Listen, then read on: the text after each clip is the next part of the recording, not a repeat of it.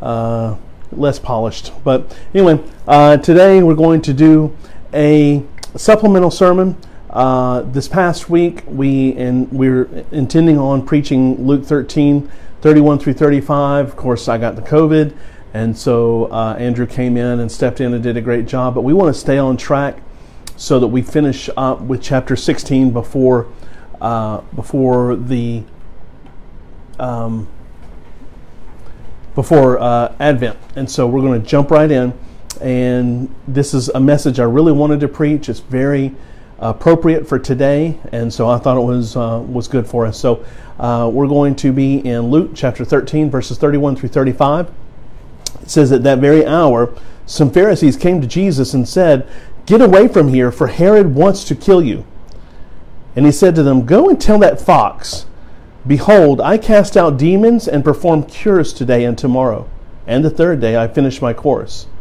Nevertheless, I must go on my way today and tomorrow and the day following, for it cannot be that a prophet should perish away from Jerusalem.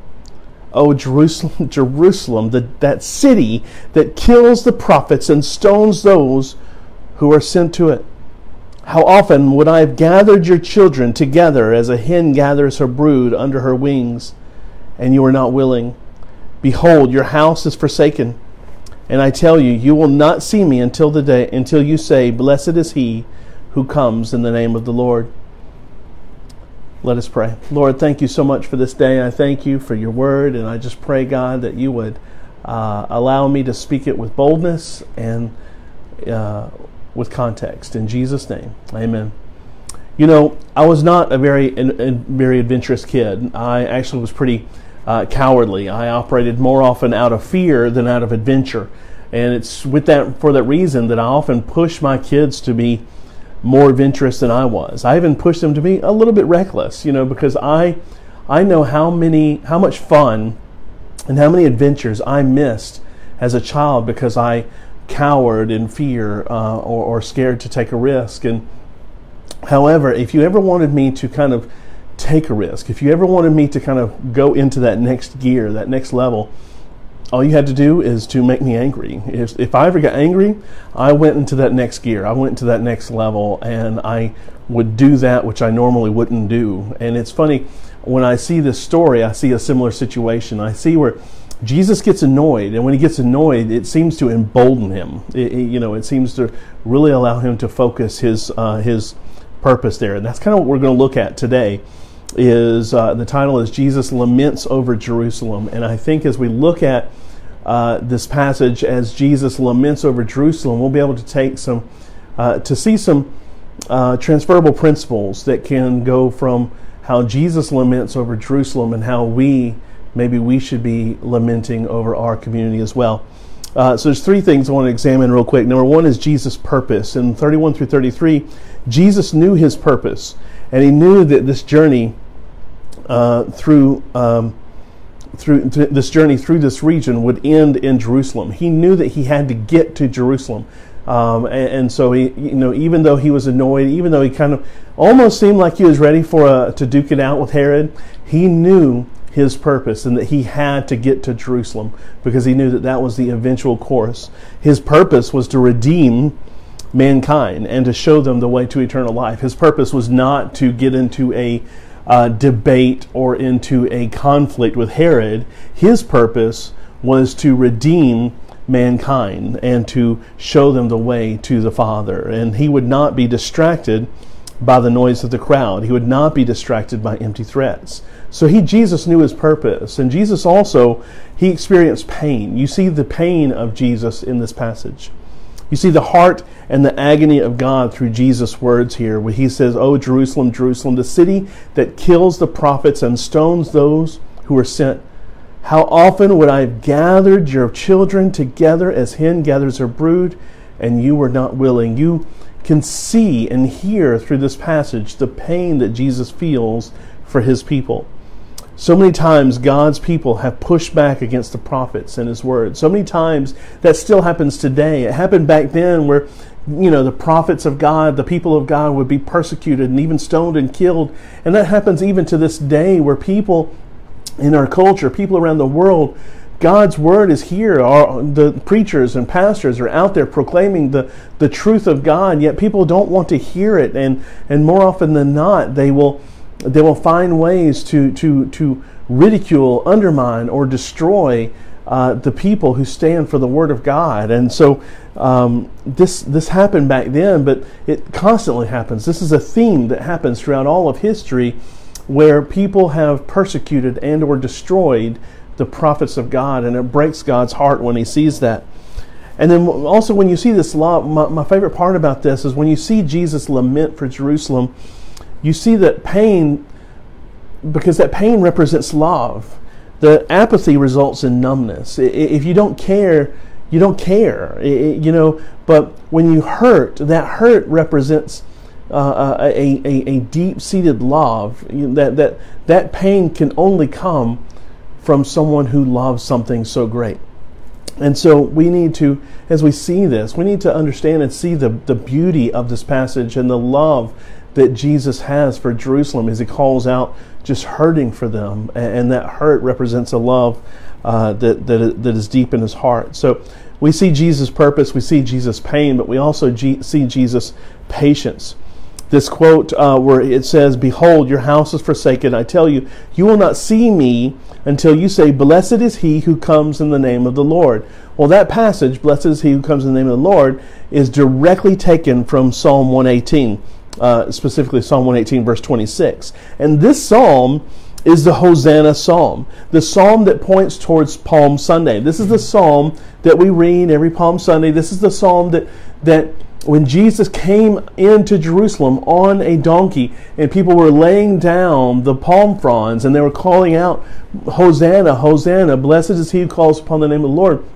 This is that, that what they were calling back. All these people, they weren't, this wasn't just a song and this just wasn't just a, a thing. They were calling back to this psalm, this psalm that was kind of prof, a prophetic psalm of the, the, um, the victory of God over his people. And so this this is kind of what he was saying. He said, you know, you're not going, you know, you will not see me until you say, say this.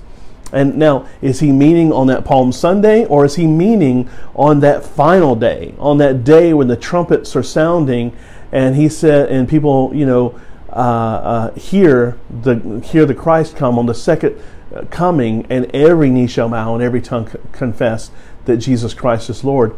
Either way, he is saying it, it, his heart's broken that they're not going to see him until that final day, until that day where they say, Blessed is he who sits in the name of the Lord, who comes in the name of the Lord. So we see the purpose, we see the pain, but we also see the patience because there's going to come a day where the, there's going to come a time where Jesus' fullness is revealed and everyone's going to cry out, Hosanna, Hosanna. And it's a beautiful thing, but as we say, you know, uh, we, we, thank God for His patience that He has not yet come, so that we have uh, time uh, to to come to the Lord, to, that, that all that all may know uh, that Jesus Christ is Lord. Now, this passage is is in and of itself it's powerful, you know, and there's several different directions I could have gone with this passage. But as I was looking around what's going on in Afghanistan, what's going on in, uh, you know, with the hurricane coming, there's just so much going on. Our politics are so divi- divisive, you know, with everything going on with the Black Lives Matter and everything else in the world. It seems like everything is tearing apart. And so I really, when I read this passage, it made me think about our own community. Now, I do not believe that that United States is Jerusalem. I do not believe that we are God's chosen people, that, that our country is God's chosen land. Um, I believe He has blessed our country, but I don't believe that we are necessarily the chosen country. Um, but I think it's something that we can take this passage and we can glean some, some um, transferable principles about how Jesus was looking at Jerusalem and maybe how we should look at our, uh, our, our, our, our community. On Johns Island, is there a similar spirit from God to us today? Uh, we can look at the life of God's people then, and we can look at the church today and see similar faults, similar struggles, but thankfully a similar Jesus. I believe that Jesus is lamenting over our nation as well. I believe that he laments over Johns Island. I believe that he laments over South Carolina and our nation and the world. And to change things, we need to remember the th- same three things that Jesus uh, had uh, earlier. We need to remember his purpose. We need to be the hands and feet of Jesus. We need to accomplish his mission. We need to remember his purpose is to redeem mankind and to reveal the ways of God to them. And so we need, as the church, we need to be the hands and feet of Jesus to accomplish that mission. We need to weed through the noise and the threats of those uh, around us, stay vigilant in the mission of loving God, loving people, and living boldly. And just like Jesus said, you know, when, when they said, listen, you need to get out of here because Herod's, you know, going to kill you, Jesus didn't have any, any time for that. He's like, you know what? Tell that fox that I am doing miracles, that I am preaching the word. That uh, specifically, he said, Tell that fox, behold, I cast out demons and perform, perform cures today, tomorrow, and the next. And so when people, when that cancel culture comes at us, when that cancel culture comes to you and tries to shut you down, tries to keep you from doing what God's called you to do, you say, you know what, you, not, you guys need to chill. You guys need to stop it. You guys need to be quiet because I am doing what God has called me to do. I am here to fulfill my purpose, God's purpose in my life by loving God, by loving people, and living boldly. So we need to remember his purpose. We need to remember his pain. We as a church need to, to remember, we need to have a lamenter's heart when we look at the community. We need to lament and hurt for our community. Eh, because again, you, you can't hurt for something unless first there is an abiding love. And if you don't love your community, you can never reach your community.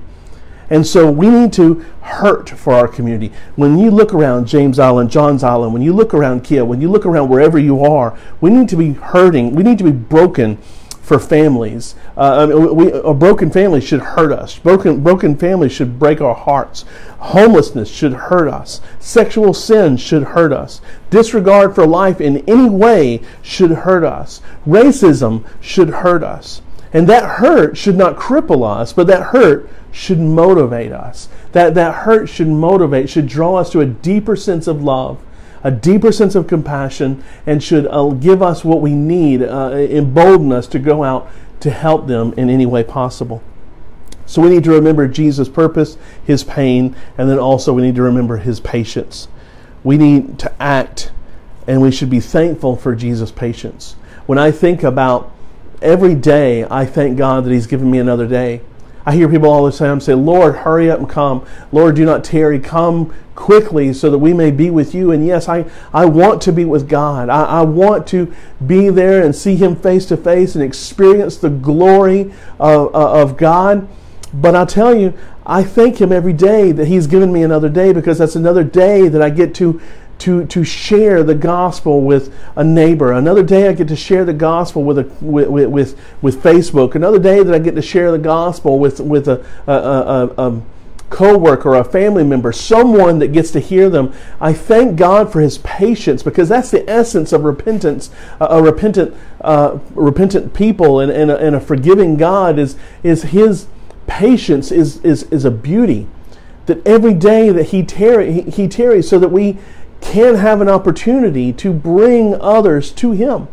And, so I just want to, uh, I just want to praise God. I want us to be thankful for that patience that God has for us, and that patience that He has, so that we may do what we have to do as His hands and feet to reach others with the gospel of Jesus Christ. And so I just think about as Jesus lamented and as he looked down at Jerusalem and it broke his heart and he cried out, I just pray that he is not say that you know what? Our community is forsaken. I pray that johns island is not forsaken. I pray that united states is not forsaken. I pray that we can that we can em- embrace his purpose his pain and his patience and begin to be what what what, what he needs us to be so that we can bring a cultural change. So we can bring revival. Well, we can't bring revival. We have to help Jesus, help be the hands and feet for God to bring revival.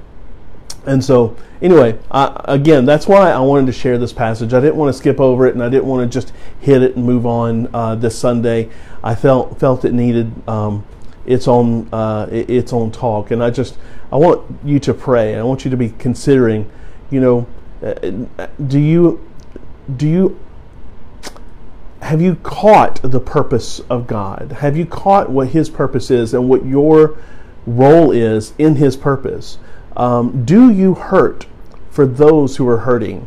And, and, maybe not. You may be looking around and you're like, you know what? I, I just I'm kind of numb towards it. Well, you need to pray and you need to go to God and say, Lord, allow me to hurt for those who hurt.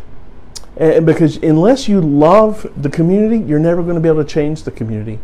And then finally, we need to thank God for the patience, but understand that that patience will wear out, and one day He is going to come, and at that point, it'll be too late. And so I just ask all of us to join with Him in His mission to love God, love people, and to live boldly. Let's pray. Lord, thank you so much for this day, and I pray, God, that you would um, just place in us a, a heart um, that is broken for those who are broken. Uh, Lord, I, so many of us have been hurt in our past, and so we've become calloused. Lord, I pray that you would take away that callous, that we, we, because of our love for others, there would be a lamenter's heart, a lamenter's spirit, so that we can go and through your Holy Spirit reach and meet the needs and draw them closer to you. Use us, Lord. In Jesus' name we pray. Amen. Thank you, guys. I'll see you Sunday.